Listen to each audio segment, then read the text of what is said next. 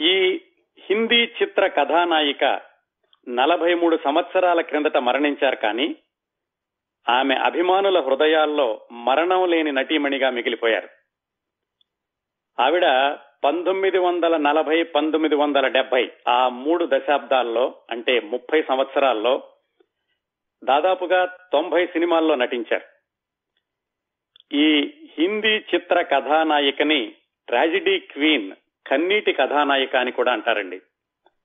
ఎందుకంటే ఆమె నట జీవితంలో ఉన్నత శిఖరాల మీద ఉన్నప్పుడు ఆమె నటించిన సినిమాలన్నీ కూడా విషాదభరితమైన సినిమాలే. విషాదాల్లో విషాదం ఏమిటంటే ఈ నటీమణి వెండి తెర మీద విషాద పాత్రలు ధరించింది నిజ జీవితంలో విషాదాన్ని వరించింది. ఆ సినిమా పాత్రలలో ఆవిడ చూపించినటువంటి విషాదాన్ని వ్యక్తిగత జీవితంలో కూడా ఆహ్వానించి తెర మీదనే కాదు నిజ జీవితంలో కూడా ఆవిడ ట్రాజిడీ క్వీన్ అయ్యింది. తెలుగు తెర మీద వెన్నెల సంతకం ఎవరు అలనాటి సావిత్రి గారు. ఆవిడ జీవితానికి ఈ హిందీ నటీమణి జీవితానికి కూడా చాలా పోలికలు ఉన్నాయండి. అందుకనే ఈమెని హిందీ తెర మీద సావిత్రి అని కూడా అంటూ ఉంటారు.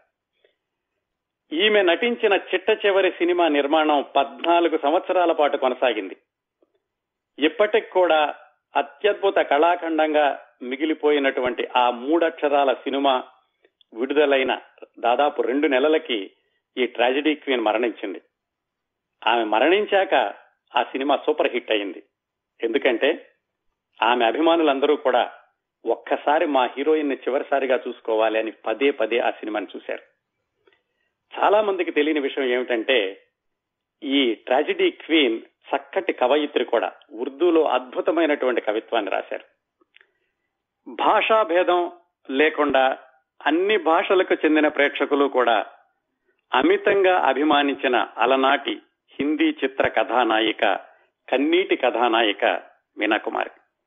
బైజూ బావ్రా దోబిగా జమీన్ మిస్ మేరీ ఓహినూర్ దిల్ అపనా और ప్రీత్ పరాయే సాహెబ్ బీబీ అవర్ గులాం పాకీజా ఏ పేర్లు తలుచుకున్నా కానీ మీనాకుమారి గారు లేకుండా ఊహించుకోలేం. మీనాకుమారి అనగానే ఈ సినిమాలన్నీ కూడా గుర్తొస్తూ ఉంటాయండి.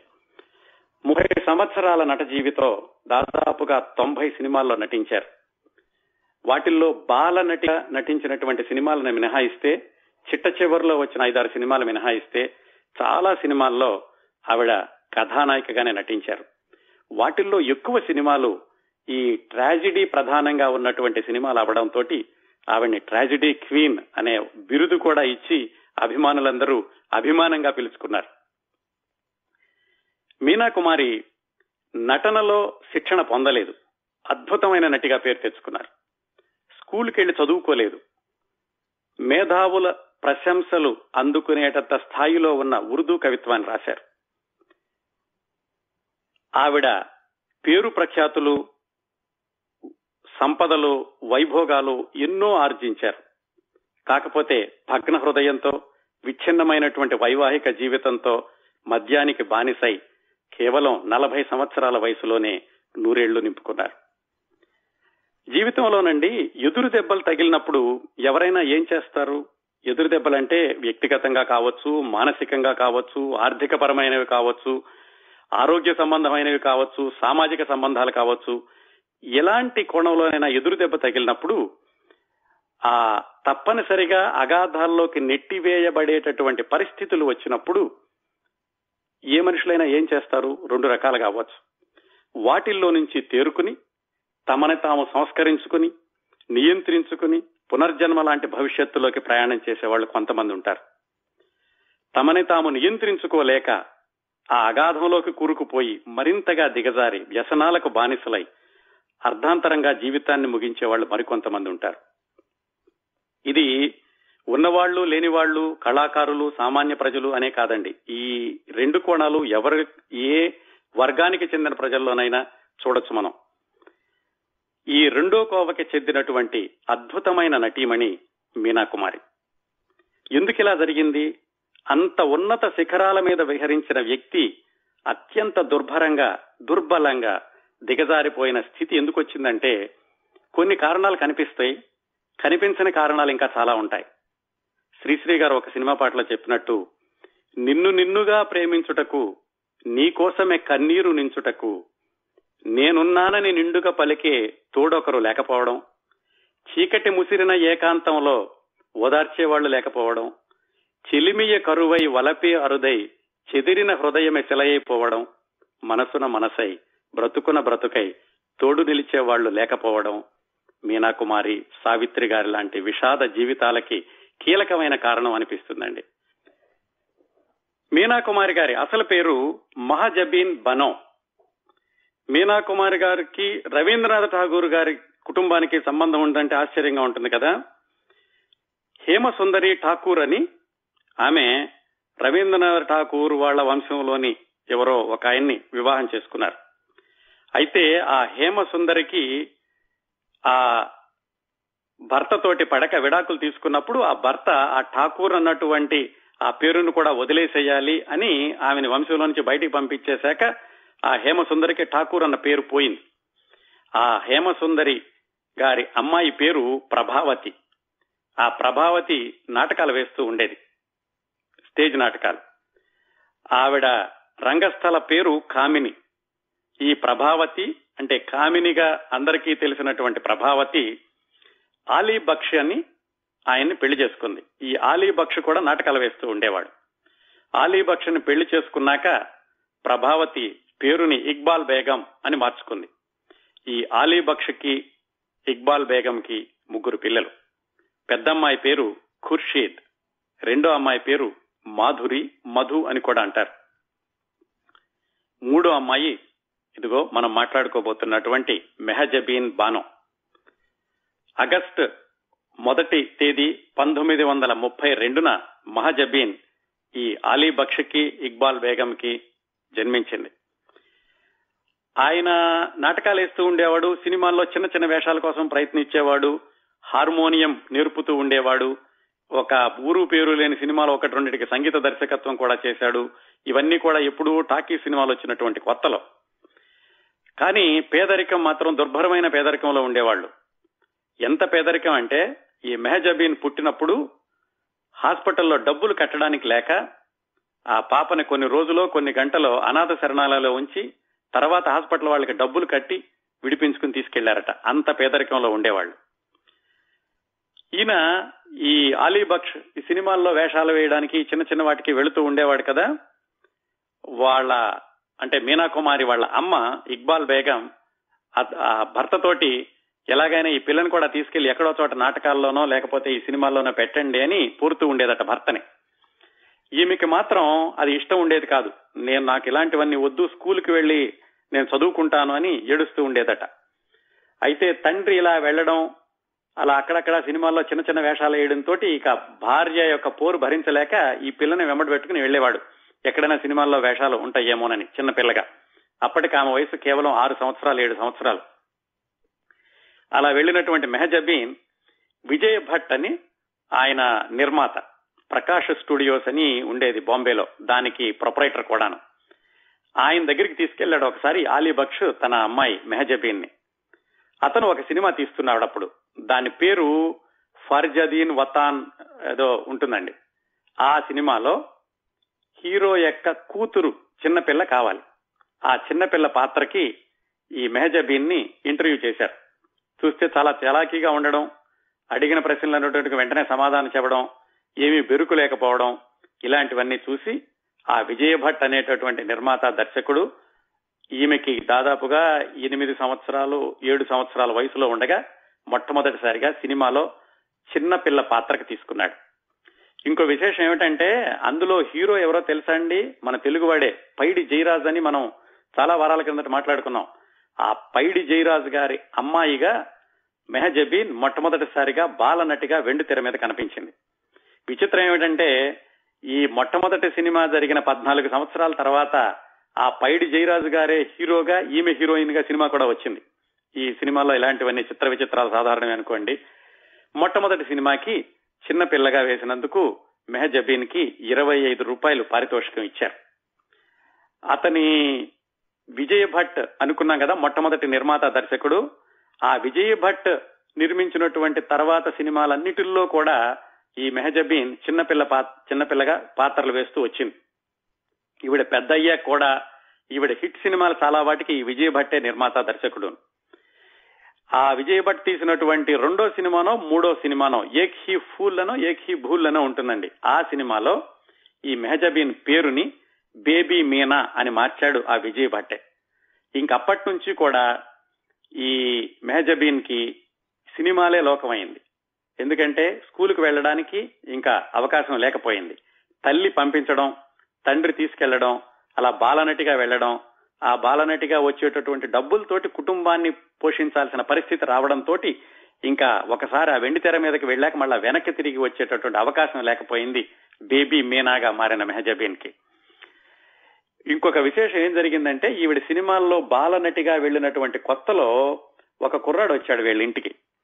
వచ్చి సొహరాబ్ మోడీ అని అప్పట్లో మంచి సినిమాలు తీసేటటువంటి నిర్మాత దర్శకుడు ఉండేవాడు. ఆయన జైలర్ అని ఒక సినిమా తీస్తున్నాడు. ఆ సినిమాలో చిన్నపిల్ల పాత్ర వేయడానికి మీ అమ్మాయి కావాలి బాలనటిగా బాగా నటిస్తోందని విన్నాము అని ఇరవై ఒకటి ఇరవై రెండు సంవత్సరాల కుర్రాడు అలీబక్ష్ ఇంటికి వచ్చి అడిగాడు. అడిగితే ఈయన పిలిచాడు మేజబీన్ ఎక్కడుందో లోపల నుంచి రమ్మని. అప్పటికి అరటిపండు ఏదో తింటుందట మొహానంతా పూసుకున్నది చిన్నపిల్ల తీసుకొచ్చి ఇదిగో అమ్మాయిని చూపిస్తే అతను నవ్వాడట వచ్చిన అతను ఈ పిల్ల యాక్షన్ చేస్తోందంటే లేదు లేదు చాలా బాగా చేస్తుంది ఏదో ఇప్పుడు అల్లరి చిల్లరగా ఉంది కానీ అని అతనికి నచ్చ చెప్పి ఇంటర్వ్యూకి పంపించాడు. ఆ ఇరవై రెండు సంవత్సరాల కుర్రాడు ఈ చిన్నపిల్లని ఇంటర్వ్యూకి తీసుకెళ్ళాడు సుహరాబ్ మోడీ ఇంటర్వ్యూ చేశాడు కానీ ఇంటర్వ్యూలో సక్సెస్ అవ్వలేదు. అందుకని వెనక్కి పంపించేశాడు. మా సినిమాలో వద్దులేండి అని. ఎందుకు వివరంగా చెప్పానంటే ఈ ఇరవై ఒకటి ఇరవై రెండు సంవత్సరాల కుర్రాడే కమల్ అమ్రోహి. తర్వాత రోజుల్లో అంటే ఈ సంఘటన జరిగినటువంటి పదమూడు పద్నాలుగు సంవత్సరాల తర్వాత మీనాకుమారి భర్త అయిన కమల్ అమ్రోహి ఈమె చిన్నపిల్లగా ఉన్నప్పుడు వాళ్ళ ఇంటికి ఆ చిన్నపిల్ల వేషం అడగడానికని వచ్చాడనమాట. ఇలా పంతొమ్మిది వందల ముప్పై తొమ్మిది ప్రాంతాల్లో అంటే ముప్పై రెండులో ఆవిడ జన్మించారు ఏడెనిమిది సంవత్సరాలు అనుకున్నాం కదా అక్కడి నుంచి ప్రారంభించి చిన్నపిల్లగా బేబీ మీనాగా ఆవిడ సినిమాల్లో నటిస్తూ వచ్చారు. ప్రతిజ్ఞ లాల్ హవేలీ దునియా ఏక్ సరాయి బచ్చోంకి కేలే పియాఘర్ ఆజా ఇలాంటి సినిమాలన్నింటిలో కూడా వేస్తూ ఆవిడ ఎదగడం ప్రారంభించారు. అలా ఆవిడ చిన్నపిల్ల దగ్గర నుంచి యవ్వనం వచ్చాక ప్రధాన పాత్రలు వేసేటటువంటి పరిస్థితులు కూడా వచ్చాక పంతొమ్మిది వందల యాభై రెండులో అంటే దాదాపుగా ఆవిడకి ఇరవై సంవత్సరాల వయసు ఉన్నప్పుడు ఈ విజయ భట్ ఎవరైతే మొట్టమొదటగా ఈమెకి బాలనటిగా అవకాశం ఇచ్చాడో అతనే తీశాడు ఒక సినిమా. దాని పేరు బైజు బావరా. అది పంతొమ్మిది వందల యాభై రెండులో విడుదలైందండి. ఆ సినిమా తోటి మీనా కుమారికి హీరోయిన్గా ముఖ్యంగా ఈ ట్రాజిడీ క్వీన్ అనేటటువంటి పేరు భవిష్యత్తులో స్థిరపడడానికి పునాది వేసిన సినిమా ఈ బైజు బావరా అని చెప్పుకోవచ్చు. ఈ బైజు బావరా సినిమా ఎప్పుడు చూసినా గానీ తాజాగా కనిపిస్తుందండి. అది దాదాపుగా అరవై మూడు సంవత్సరాల క్రిందటి సినిమా. ఇటీవల దాన్ని అమీర్ ఖాన్తో తీద్దామని అనుకున్నారు కానీ అది ముందుకు వెళ్ళినట్లేవు ప్రయత్నాలు. అద్భుతమైనటువంటి కథ. ముఖ్యంగా హీరోయిన్కి చాలా ప్రాధాన్యత ఉంటుంది. విషాదాన్ని విపరీతంగా పలికించేటటువంటి సన్నివేశాల బోల్డెన్ ఉంటాయి. అలాగే విషాదాంతమైనటువంటి చిత్రం. ఆ సినిమాలో నటించినందుకు మీనా కుమార్కి ఫిలింఫేర్ ఉత్తమ కథానాయిక అవార్డు వచ్చింది. ఆ ఫిలింఫేర్ వాళ్ళు అవార్డులు పెట్టినటువంటి మొట్టమొదటి సంవత్సరం అవార్డు తెచ్చుకుంది మీనా కుమారి. పంతొమ్మిది వందల యాభై రెండులో వచ్చిన ఈ బైజు బావరా సినిమాతోటి ఆ తర్వాత సంవత్సరం వచ్చిన పరిణేత తోటి మళ్ళీ వెంటనే రెండో సంవత్సరం కూడా ఈవిడే ఉత్తమ ఫిలింఫేర్ కథానాయికగా కూడా అవార్డు తెచ్చుకున్నారు. అలా బైజు బావరా సినిమా తోటి కేవలం హిందీ ప్రేక్షకుల యొక్క అభిమాన తారగానే కాకుండా భారతదేశం అందరి ప్రేక్షకుల యొక్క అభిమానాన్ని విషాద కథానాయికగా చూరగొంది మీనా కుమారి. ఈవిడ బేబీ మీనాగా ఉన్న దశ నుంచి ఆ తర్వాత కొన్ని పౌరాణిక సినిమాల్లో వేసినప్పుడు మీనా కుమారిగా పేరు మార్చుకుంది. మెహజబీన్ ఆ విధంగా బేబీ మీనా అయ్యి ఆ తర్వాత మీనా కుమార్ అయ్యి బైజూ బావ్రా తోటి ఫిలింఫేర్ అవార్డు తోటి అందరి యొక్క అభిమానానికి పాత్రురాలైంది. ఈ పంతొమ్మిది వందల యాభై రెండులో బైజు బావరా అయ్యి ఈవిడందరికీ అందరికీ తెలిసి ఇంకా అక్కడి నుంచి పరిణీత ఇలాంటి మంచి సినిమాల్లో నటిస్తున్న రోజుల్లో కమాల్ అమ్రోహి తోటి పరిచయం అయింది. ఎవరి కమాల్ అమ్రోహి? అతని పేరు నిజానికి సయ్యద్ అమీర్ హైదర్ కమల్ నష్వి. వాళ్ళ ఊరు అమ్రోహానో అమ్రోహీనో అని ఉందటండి ఉత్తరప్రదేశ్లో అక్కడి నుంచి వచ్చాడు కాబట్టి ఆయన కమల్ అమ్రోహి అనేవాళ్ళు. చిన్నప్పుడు ఆయన చదువుకోవడానికి లాహోర్ వెళ్ళినప్పుడు అక్కడ సైగల్ కూడా అక్కడ ఉండి ఈయన్ని చూసి ఇప్పుడు పాకిస్తాన్లో ఉన్న లాహోర్. ఈయన్ని సినిమాల్లోకి వస్తే బాగుంటుంది అని ఈ కుర్రాన్ని కమల్ అమరోహిని తీసుకొచ్చి ఆ సొహరాబ్ మోడీ దగ్గర పెట్టాడు. అప్పుడు ఆ వచ్చినటువంటి ఆ సొహరాబ్ మోడీ దగ్గర ఉన్నప్పుడే ఆయన అసిస్టెంట్గా ఉండగా ఇదిగో ఈ మెహజబీని చిన్నపిల్లగా ఉన్నప్పుడు బాలనటిగా ఇంటర్వ్యూకని వచ్చాడు కమల్ అమరోహి. ఆ తర్వాత రోజుల్లో రచయితగా ఎదిగాడు మంచి మంచి సినిమాలకి స్క్రిప్టులు రాశాడు. మొట్టమొదటగా ఆయన పంతొమ్మిది వందల నలభై తొమ్మిదిలో మహల్ అనే సినిమాకి దర్శకత్వం వహించాడు. ఆ మహల్ అనే సినిమా అద్భుతంగా ఆడింది. దాంతో కమల్ అమ్రోహి పేరు అందరికీ కూడా తెలిసింది ఆ మహల్ సినిమాతోటి మీనా కుమారి ఇటువైపు హీరోయిన్గా ఎదుగుతోంది. మరి సహజంగానే సినిమా రంగంలో ఉన్నప్పుడు ఒకళ్ళ విషయాలు ఒకళ్ళు తెలుస్తూ ఉంటాయి కదా. మీనా కుమారికి ఈ కమల్ అమ్రోహి మహల్ సినిమాతోటి అతని అభిమాని అయ్యింది. అంతేకాకుండా కమల్ అమ్రోహి చక్కటి రచయిత కూడా. మీనా కుమారి చదువుకోవడం అయితే చదువుకోలేదు కానీ ఈవిడ నటిగా ఎదుగుతునే ఎదుగుతున్నటువంటి క్రమంలో చదవడాన్ని అలవాటు చేసుకున్నారు. బాగా పుస్తకాలు చదివేవాళ్ళట. ఇంగ్లీష్ ఎక్కువ వచ్చేదట కానీ ఉర్దూ పుస్తకాలు హిందీ పుస్తకాలు విపరీతంగా చదువుతూ ఉండేవాడు. ఆ క్రమంలో ఆవిడ కవిత్వం మీద కూడా ప్రేమను పెంచుకున్నారు. కవిత్వం అంటే అభిమానం. అలాగే కవిత్వం రాసేవాళ్ళన్నా కవిత్వం చెప్పే వాళ్ళన్నా కానీ అభిమానం పెంచుకునే క్రమంలో ఈ కమల్ అమ్రోహి అంటే ఈవిడికి పరోక్షంగా అభిమానం పెరిగింది. అలాగే వాళ్ళ అక్కయ్య ఒకసారి ఖుర్షీద్ వాళ్ళ అక్కయ్య ఏదో పుస్తకం తెస్తే ఆ పుస్తకంలో కమల్ అమ్రోహి ఫోటో ఉంటే అది కత్తిరించుకుని దాచుకుందట. అంత అభిమానంగా ఉండేది. అలా పరిచయం లేకుండానే ప్రేమను పెంచుకున్నటువంటి రోజుల్లో ఏమైందంటే కమల్ అమ్రోహి ఒకసారి మీనా కుమారికి ఫోన్ చేసి అప్పట్లో ఆవిడ చక్కటి పేరున్న కథానాయిక అనార్కలి అనేటటువంటి ఒక సినిమా మొదలు పెడుతున్నాము మదన్ లాల్ జీ అనేటటువంటి ఆయన నా డైరెక్షన్లో తీస్తున్నాడు దీంట్లో మీరు ప్రధాన పాత్ర వేయడానికి మీతో మాట్లాడడానికి నేను వస్తాను స్క్రిప్ట్ గురించి వివరిస్తాను అని మీనా కుమారికి ఫోన్ చేసినప్పుడు మీనా కుమారి విపరీతంగా ఆశ్చర్యపోయింది. ఎందుకంటే తాను ప్రేమిస్తున్న తాను అభిమానిస్తున్నటువంటి డైరెక్టరు నా దగ్గరికి వచ్చి కథ చెప్తున్నాడు అని. ఆయన వచ్చి కథ చెప్పాడు మీనాకుమారికి. మీనాకుమారికి కథ బాగా నచ్చింది. ఆ మొదటి పరిచయం తోటే వాళ్ళ ఇద్దరి మధ్యన అనుబంధం ప్రేమ ఏదన్నా అనుకోండి అది పెరిగింది. ఎవరికీ తెలియకుండా ఇద్దరు పెళ్ళి చేసుకున్నారు. ఇక్కడ గమనించాల్సిన విషయం కమాల్ అమ్రోహికి అప్పటికే రెండు సార్లు వివాహం అయింది ముగ్గురు పిల్లలు ఉన్నారు ఆ విషయం మీనాకుమారికి తెలియకపోలేదు. మీనాకుమారికి తెలుసు. తెలిసినా కానీ ఆవిడ వివాహం చేసుకున్నారు. ఈ మీనాకుమారి యొక్క జీవితాన్ని మొట్టమొదటిలో చెప్పుకున్నట్టుగా సావిత్రి గారి జీవితానికి సమాంతరంగా ఉంటుందండి. దాదాపుగా ఇలాంటి సంఘటనలే సావిత్రి గారి జీవితంలో కూడా జరిగినాయి. ఒక వ్యక్తికి పెళ్ళయిందని తెలిసి కూడా మళ్ళీ వివాహం చేసుకోవడం సావిత్రి గారి విషయంలోనూ జరిగింది మీనాకుమారి విషయంలో కూడా కరెక్ట్గా అది జరిగింది. సుమారుగా ఇదే సంవత్సరాల్లో అటు ఇటుగా సావిత్రి గారికి మీనాకుమారి గారికి ఈ సంఘటనలన్నీ సంభవించడం అనేది. ఆ విధంగా పంతొమ్మిది వందల యాభై రెండులో అంటే తనకి ఇరవై ఇరవై ఒక్క సంవత్సరాల వయసు ఉండగా కమాల్ అమ్రోహికి మూడో భార్యగా అయ్యారు మీనాకుమారి అక్కడి నుంచి మీనాకుమారి నటిగాను కొనసాగుతోంది. కమాల్ అమ్రోహి రచయితగా కొనసాగుతున్నాడు. ఆయన మహల్ సినిమా తర్వాత మీనాకుమారి ప్రధాన పాత్రగా పంతొమ్మిది వందల యాభై మూడులో దాయిరా అని ఒక సినిమా తీశాడండి. అది కూడా బాగానే ఆడింది. మీనాకుమారి మాత్రం తన విజయ పదాన్ని కొనసాగిస్తూనే వెళ్ళింది. వివాహం అయ్యాక కూడా ఆవిడ నటించినటువంటి ఎన్నో సినిమాలు విజయవంతం అయినాయి దోబిగా జమీన్ అలాగే చాందినీ చౌక్ షత్రంజ్ నయా అందాజ్ మేమ్ సాహెబ్ మిస్ మేరీ తెలుగులో వచ్చినటువంటి మిస్సమ్మ. అలాగే చిరాగ్ కహానీ రోషిని కహానీ అర్ధాంగి ఆ అర్ధాంగి సినిమా తెలుగులో వచ్చినటువంటి ఇలవేల్పు. ఇలాంటి వాటన్నిటిలో కూడా ఆవిడ మంచి పేరు తెచ్చుకుంటున్నారు.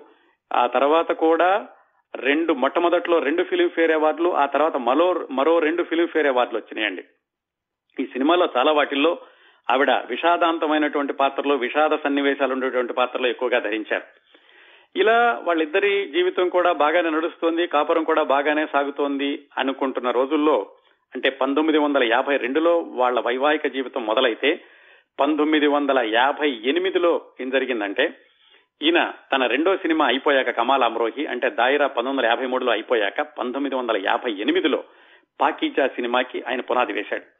ఎప్పటి నుంచో అనుకుంటున్నాడు కథ అది పంతొమ్మిది వందల యాభై ఎనిమిది జనవరి పద్దెనిమిదో తారీఖున దానికి ముహూర్తం పెట్టి ఒక పద్ధతిలో ఆ పాకీజా సినిమాకి పునాది వేశారు. దాంట్లో మీనాకుమారే ప్రధాని పాత్ర.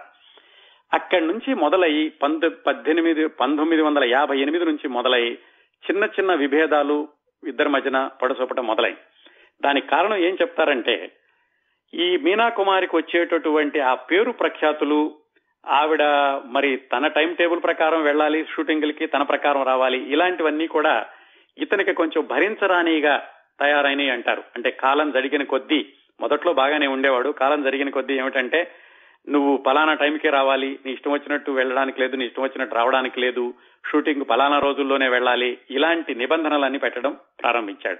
మీనాకుమారి చుట్టూతా కొన్ని నిబంధనలు పెట్టడం షూటింగ్ అవగానే వెంటనే ఇంటికి వచ్చేసేయాలి నీ మేకప్ రూమ్లో మేకప్ మ్యాన్ కాస్ట్యూమర్ తప్ప ఎవరూ రావడానికి వీల్లేదు. ఆదివారాలు షూటింగులు చేయకూడదు. నువ్వు వేరే వాళ్ళ కారులో ఎక్కకూడదు. నీ కారులో వెళ్ళే వాళ్ళు ఎక్కకూడదు. ఇలాంటివన్నీ కూడా నిబంధనలు పెట్టడం ప్రారంభించాడు. మీనా కుమారి సహజంగానే చాలా బాధపడేది. ఎందుకు అనవసరంగా పెళ్ళి చేసుకున్నానా ఈయన్ని? ఇంత ఉన్నతమైనటువంటి కవిత్వం రాసి రచయిత చక్కటి సినిమాలు తీసినతను ఇతనిలో కూడా ఇలా అతి సాధారణమైనటువంటి మనిషి ఉన్నాడా ఇలా చేస్తున్నాడా అని ఆవిడ చాలా విపరీతమైనటువంటి వేదనకి బాధకి మానసిక సంఘర్షణకి లోనైంది. ఇలా కేవలం మాటలు అనడమే కాకుండా మీనా కుమారికి వచ్చినటువంటి కొన్ని అవకాశాలను కూడా అతను రాకుండా చేసేవాడు. బిమల్ రాయ్ అని అద్భుతమైనటువంటి దర్శకుడు ఆ రోజుల్లో. ఆయన దేవదాస్ సినిమా తీస్తూ మీనా కుమారిని దాంట్లో పార్వతి పాత్రకు పెట్టుకుందామని అడిగినప్పుడు ఈ కమల్ అమ్రోహి మీనా కుమారికి కూడా చెప్పకుండా ఆవిడ ఖాళీ లేవు డేట్స్ అని చెప్పాడు తనే. ఆ బిమల్ రాయ్ దగ్గర ఒక కుర్రాడు పనిచేస్తూ ఉండేవాడు గుల్జార్ ఆయన పేరు. ఆ తర్వాత ఎప్పుడో మీనాకుమారి కనపడినప్పుడు ఏమండి మీకు దేవదాస్ సినిమాలో అద్భుతమైన పాత్ర వస్తే మీరు చేయనని చెప్పారట అన్నట్ట. ఆవిడ ఆశ్చర్యపోవడం ఆవిడ వంతైంది. బిమల్ రాయ్ సినిమాలో దేవదాస్ సినిమాలో నేను పాత్ర చేయనని ఎలా చెబుతాను? అప్పుడు తెలిసింది. కమాల్ అమరోహిని చెప్పాడు నాకు తెలియకుండానని. అలాగే గురుదత్ అని ఇంకో అద్భుతమైనటువంటి దర్శకుడు ఉండేవాడు. ఆయన కూడా ఒక సినిమా తీస్తూ కమాల్ అమరోహిని అడిగాడు మీనాకుమారి చేస్తుందా? అంటే మీనాకుమారి కూడా చెప్పకుండా ఆయన ఈ ఈ బిమల్ రాయ్ విషయంలో చేసినట్టుగానే ఆమె నటించదు అని చెప్పాడు. గురుదత్కి అయినా కానీ ఆయనకి నమ్మకం సరిపోక ఒక రోజు కమాల్ అమరోహి లేనప్పుడు మీనాకుమారి ఇంటికి వచ్చి ఏమ్మా నేను అద్భుతమైన సినిమా అవకాశం ఇస్తానంటే నువ్వు చేయనన్నావట కదా అని అడిగాడు. ఆవిడ ఆశ్చర్యపోయింది. మీరు అడగడం ఏమిటండి? నేను సినిమా చేయనంటానా? మీ సినిమాలో చేయకపోవడం అనేది నాకు దురదృష్టం. నేను ఎట్టి పరిస్థితుల్లో చేస్తానని చెప్తే అప్పుడు తెలిసింది. ఇది కూడా కమాల్ అమరోహిని చేశాడు. నా దగ్గరికి రాకుండాను అని. ఆ సినిమానే సాహెబ్ బీబీ అవర్ గులాం. ఆ సినిమాలో ఒప్పుకుంది. తర్వాత కమలా మురహికి తెలిసింది. ఇదేమిటి? నాకు తెలియకుండా నువ్వు ఒప్పుకున్నావు నేను వద్దని వద్దని చెప్పిన సినిమా అని ఈవిడితోటి విపరీతంగా తగాద పెట్టుకున్నాడు. అక్కడి నుంచి ఇద్దరికి కూడా ప్రతి చిన్న విషయంలోనూ విభేదాలు రావడం ప్రారంభమైనవి ఈ సాహెబ్ బీబీ ఔర్ గులాం అనే సినిమాలో మీనా కుమారి చేసినటువంటి పాత్ర చాలా విభిన్నమైనటువంటి పాత్ర. అదేంటంటే దాంట్లో భర్త ఎక్కడో బయట ఎవరో అమ్మాయితో తిరుగుతాడు. ఎందుకు అలా తిరుగుతున్నారు? అని ఈవిడ వాదిస్తే ఆ నాకు బయట అమ్మాయి దగ్గరికి వెళ్తే అమ్మాయి డాన్స్ చేస్తుంది తాగుతుంది నేను తాగినా గానీ సరేనంటుంది ఇలాంటివన్నీ నువ్వు చేయగలవా? అంటాడు. అవును నేను చేయగలను అని ఈమె ఏ ఈ ఏ విషయాలైతే చూసి భర్త బయటకు వెళ్తున్నాడో అవన్నీ కూడా నేనే చేస్తాను అని ఈమె కూడా తాగడం ప్రారంభిస్తుంది. అది పాత్ర. ఆ పాత్ర ధరించాక మరి అలవాటయ్యిందో లేకపోతే కొంతమంది చెప్పడం ఏంటంటే డాక్టర్లు చెప్పారు ఈవిడికి విపరీతమైనటువంటి మానసిక సంఘర్షణతోటి రాత్రులు నిద్ర లేకపోవడంతో ఒక పెగ్గు తీసుకోండి మీరు బ్రాందీ తీసుకుంటే కనుక మీకు ఆరోగ్యం బాగుంటుంది అని ఎవరో డాక్టర్లు చెప్పారని కొంతమంది చెప్తారు. కొంతమంది ఏమో ఈ సాహెబ్ బీబీ ఔర్ గులాం అనే సినిమాలో తన పాత్ర చేశాక తనకు తెలిసింది దీంట్లో మనశ్శాంతి ఉంటుందని అందుకని ఆవిడ మద్యానికి బానిసైందంటారు. కానీ ఏమైనా కానీ ఆ పద్దొమ్మిది వందల యాభై ఎనిమిది యాభై తొమ్మిది ప్రాంతాల్లో ఆవిడ తాగుడు అలవాటైంది. తాగుడు అలవాటు అవడమే కాకుండా విపరీతంగా అది ఎక్కువైపోవడం భర్త చెప్పినా వినకపోవడం ఇద్దరి మధ్యన మానసిక సంఘర్షణలు దాంతో పంతొమ్మిది వందల అరవై నాలుగు మార్చి ఐదో తేదీన ఒక ఘోరమైనటువంటి సంఘటన జరిగింది. ఘోరమైన సంఘటన ఏమిటంటే ఈవిడ ఒక సినిమాలో చేస్తోంది. పింజరేకి పంచి పంజరంలో పక్షి అనేటటువంటి సినిమా. ఆ ముహూర్తం రోజున ఈవిడ సెట్లో ఉంటే ఎవరో బయట నుంచి చెప్పారు మీనా కుమారి గారు బయట గొడవ జరుగుతోంది రండి అని. ఏమిటా ఆయన బయటకు ఓ కుర్రాడు ఈవిడిని చూడడానికి కుర్రాడంటే ఈవిడకంటే ఓ నాలుగైదేళ్ళు చిన్నవాడు. చూడడానికి రాబోతుంటే ఈమె మేనేజరు ఆపేశాడు. అతను ఎవరో కాదు గుల్జార్ రాబోయే కుర్రాడు. ఇప్పుడు బయటకు వచ్చి అడిగింది నువ్వు ఎందుకు ఆపుతున్నావు గుల్జార్ని? అని. అని ఒక చెంప మీద ఒక దెబ్బ వేసింది ఆ సెక్రటరీని చేసేసరికి అతను ఎదురు తిరిగి మీనా కుమారిని చెంప మీద కొట్టాడు. దాంతో ఆవిడ ఇక అక్కడి నుంచి వచ్చేసేసి అతన్ని అతను తోసిపారేసేసి గుల్జార్ని తీసుకుని బయటకు వెళ్ళిపోయింది బయటకు వెళ్ళిపోయి గుల్జార్ అంటే కూడా ఈవిడికి ప్రేమ దేనికి? అతను కవి. ఆ కవిగా అభిమానిస్తూ ఉండే తనకంటే చాలా చిన్నవాడు. కవిగా చాలా అభిమానిస్తూ చాలా చనువుగా ఉంటే ఉండేవాళ్ళు. ఈ సంఘటన జరిగాక ఇంకా సినిమాలో నుంచి బయటకు వచ్చేసి కమల్ ఇంటికి వెళ్ళకుండా తన చెల్లెలు మధు అని ఇందాక చెప్పుకున్నాం కదా ఖుర్షీద్ మను అని అక్కయ్యలండి చెల్లెలు కాదు. ఆ మధు అన్నామే అప్పట్లో హిందీ హాస్య నటుడు మెహమూద్ని పెళ్ళి చేసుకుంది. ఆ మెహమూద్ కూడా ఆవిడ మళ్ళీ రెండో భార్య మూడో భార్య వాళ్ళ ఇంటికి వెళ్ళింది సరాసరి. వెళ్ళిక నేను మీ ఇంట్లో ఉంటాను నాకు భర్తతోటి సరిపోదు ఇక్కడే ఉంటాను అని ఆ అక్కగారి ఇంట్లో మెహమూద్ ఇంట్లో నివసించడం ప్రారంభించింది. సినిమాలు అయితే కంటిన్యూ చేస్తోంది. అయితే ఈవిడ ఎప్పుడైతే చెప్పకుండా ఈ సినిమా షూటింగ్లో నుంచి వెళ్ళిపోయిందో అదే రోజు కమాల్ అమ్రోహి వెళ్ళాట. వెళ్ళి మెహమూద్ ఇంటికి నేను కలుస్తాను ఇలా మీనా వచ్చేసింది నేను ఎలాగైనా సరే ఎందుకు ఇలా పని చేసిందో అడగాలని ఉంది. ఆ సెక్రటరీ చేస్తే సెక్రటరీ తప్పు కానీ నన్ను ఇలా అనుకోకూడదు కదా అని అతను ఏదో రాజీ పడడానికని వెళ్ళాడు. కాకపోతే ఈమె కమలామ్రోహిని అమ్రోహిని చూడడానికి ఏమాత్రం ఇష్టపడలేదు. బయటకు కూడా రాలేదు. ఆవిడ ఒక రూమ్లో పడుకుంటే రూమ్ దగ్గర కూడా వెళ్ళి తలుపు కొడితే తలుపు కూడా తీయలేదు. ఆ లోపల టెలిఫోన్ ఉందని చెప్పి ఈయన టెలిఫోన్ చేయకపోతే టెలిఫోన్ కూడా ఎత్తలేదు. ఇన్ని ప్రయత్నాలు విఫలమైపోయాక ఇంకా కమలాం రోహి వెనక్కి వెళ్ళిపోయాడు ఈవిడ మాత్రం తన సినిమాలు కొనసాగిస్తోంది వాళ్ళ ఇంట్లో ఉంది. ఆ అక్కయ్య భర్త మెహమూద్ ఆయనే డేట్లు కూడా చూసేవాడు. సినిమాల్లో మాత్రం ముందుకెళ్తోంది. కమలామ్రోహి చేసినటువంటి ప్రయత్నాలు విఫలం అవడంతో ఇతను అతను కూడా ఇంకా ఈవిడ్ని మాట్లాడడానికి మళ్ళీ ప్రయత్నాలు ప్రారంభించలేదు.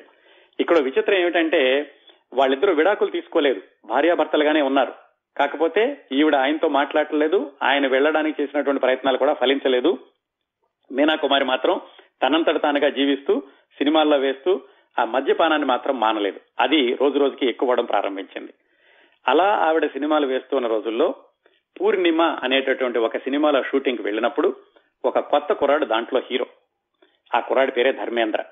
ధర్మేంద్ర కూడా అప్పటికే పెళ్ళయింది. పిల్లలు ఉన్నారు ఆ పెళ్ళం పిల్లల్ని వేరే చోట తను పంజాబ్లో ఉంచి సినిమాల్లో వేషాల కోసమని బొంబాయి వచ్చి స్టూడియోల చుట్టూ తిరుగుతూ ఏవో చిన్న చిన్న సినిమాల్లో వేషాలు వేశాడు. ఆ చిన్న చిన్న సినిమాల్లో వేషాలు వేశాక పూర్ణిమ అనే సినిమాలో ప్రధాన పాత్ర ధరించడానికి వచ్చినప్పుడు దాంట్లో మీనా కుమార్ హీరోయిన్. అతనికి మీనా కుమార్ అంటే అప్పట్లో అద్భుతమైనటువంటి నటి చాలా పేరున్నటువంటి నంబర్ వన్ హీరోయిన్. చాలా భయపడ్డాట మీనా కుమార్ గారి పక్కన చేయడం అంటే. అందరినీ అడిగాడు. మీనాకుమారి గారి పక్కన యాక్షన్ చేయడానికి ఎలా ఉంటుంది? ఆవిడ సహకరిస్తారా? నేను చాలా చిన్నవాడిని కదా నన్ను గౌరవిస్తారా? ఇలా అడిగి అలా అడుగుతూ ఉండేవాట. మరి ఆ ధర్మేంద్రని చూడగానే మీనాకుమారి గారికి ఏమనిపించిందో ఏమో కానీ మొట్టమొదటి నుంచే తనంటే చాలా అభిమానంగా ఉండడం అతనికి ధైర్యం చెప్పి నువ్వు కొత్త కురాడు అని నువ్వేం భయపడాల్సిన పని లేదు. నటన ఎలా ఉండాలో ఏమిటో నేను చెప్తానని అతనికి ఏ సీన్లో ఎలా నటించాలో బోధించడం దగ్గరుండి చాలా చనువుగా ఉండడం ఇలా పెరిగి ధర్మేంద్రకి చాలా దగ్గరైంది. అది వివాహ సంబంధానికి దోవైతే తీలేదు కానీ ఇద్దరి మధ్యన సాన్నిహిత్యం పెరిగింది.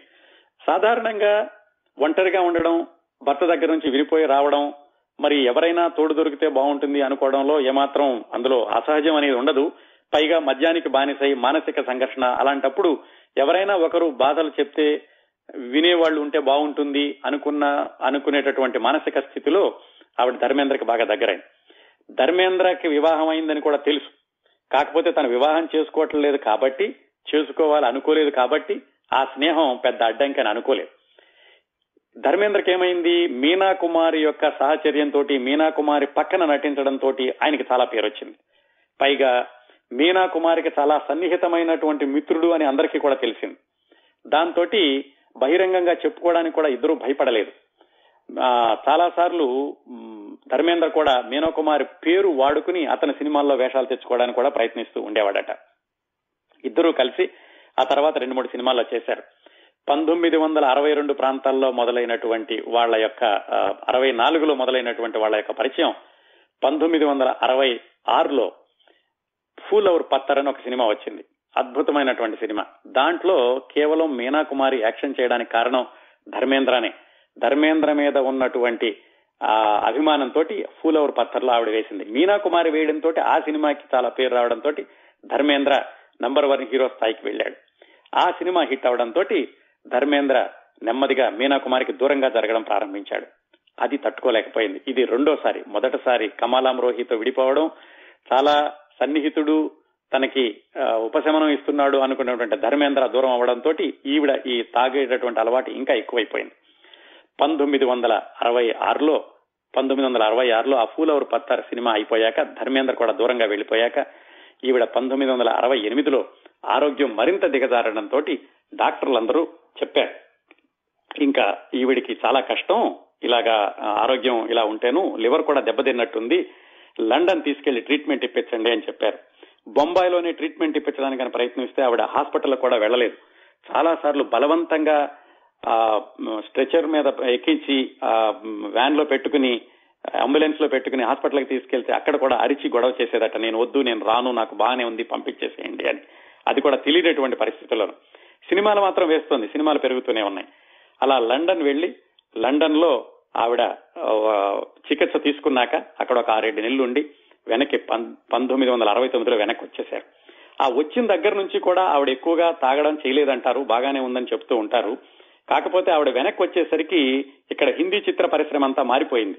ఎందుకంటే చిన్న చిన్న వాళ్ళు రావడం కొత్త కొత్త హీరోయిన్లు రావడం సినిమాల్లో కథలు మారిపోవడం ఈ ట్రాజిడీ సినిమాలకి పెద్దగా ఆదరణ లేకపోవడం ఇలాంటివి రాకపోవడం తోటి ఈవిడికి వచ్చే అవకాశాలు కూడా తగ్గడం ఈవిడేవో క్యారెక్టర్ యాక్టర్స్గా వేయడం ఇలాంటి పరిస్థితులు వచ్చినాయి. అప్పుడు సునీల్ దత్ నర్గిస్ వాళ్ళిద్దరూ కూడా ఈ పాకీజా సినిమా గురించి తెలిసి ఎలాగైనా సరే పాకీజా సినిమా మళ్ళా ప్రారంభిస్తే బాగుంటుందని కమల్ అమ్రోహికి ఈ మీనాకుమారికి సయోధ్య చేసి మళ్ళా ఆ పాకీజా సినిమాని ప్రారంభించారు. అప్పుడు బాగా యాక్షన్ చేయాలని అనిపించిందట. కానీ దురదృష్టవశాత్తు ఆ ఏవో ఆవిడ నుంచున్న నుంచున్న పరిస్థితిలో కొన్ని సీన్లు తీయడం లేనప్పుడు వేరే వాళ్ళని పెట్టి సీన్లు తీయడం ఆ విధంగా పాకీజా సినిమాని పూర్తి చేశాడు. ఆ పాకీజా సినిమా ఉండగానే ఇంకొక సినిమా కూడా గోమతికి కినారని ఆ సినిమా కూడా ఆవిడ పూర్తి చేశారు. పంతొమ్మిది వందల అరవై పంతొమ్మిది వందల డెబ్బై రెండు ఫిబ్రవరి నాలుగో తేదీన పాకీజా విడుదలైంది. పంతొమ్మిది వందల డెబ్బై రెండు మార్చ్ ముప్పై ఒకటిన మీనాకుమారి గారు చనిపోయారు. మీనాకుమారి గారు చనిపోయే వరకు కూడా పాకీజా సినిమాని ప్రేక్షకులందరూ తిరగొట్టారు. అది ఫెయిల్యూర్ సినిమా అనుకున్నారు. కానీ మీనాకుమారి చనిపోగానే ఒక్కసారిగా ఆ పాకీజా సినిమాని అభిమానులందరూ ఆకాశానికి ఎత్తేసి తను ఒక కళాఖండంగా నిలబెట్టారు ఇప్పటికి కూడా. ఇదండి మీనాకుమారి గారి విషాదాంతమైనటువంటి జీవితం. జీవితం ఎంతో తీయనిది అందుకనే అతి స్వల్పమైనది అన్నాడు కవి. స్వల్పమైనదే కాదు విలువైనది కూడా. అయితే అదుపులో పెట్టుకుంటే అదుపులో పెట్టుకుంటూ ఎదిగితే జీవితం ఒక బృందావరి. పట్టాలు తప్పిందని తెలుసుకోలేకపోతే జీవితం అదుపు తప్పిన గోదావరి. ఇది చెబుతుందండి మీనాకుమారి గారి జీవితం. ఇంతకుముందు చెప్పినట్టుగానే చాలా మంది జీవితాలు కొన్నిసార్లు మనకు ఆదర్శంగా నిలుస్తాయి కొన్నిసార్లు గుణపాఠాలుగా నిలుస్తాయి. మీనాకుమారి గారి ట్రాజిడీ క్వీన్ జీవితం ఒక గుణపాఠం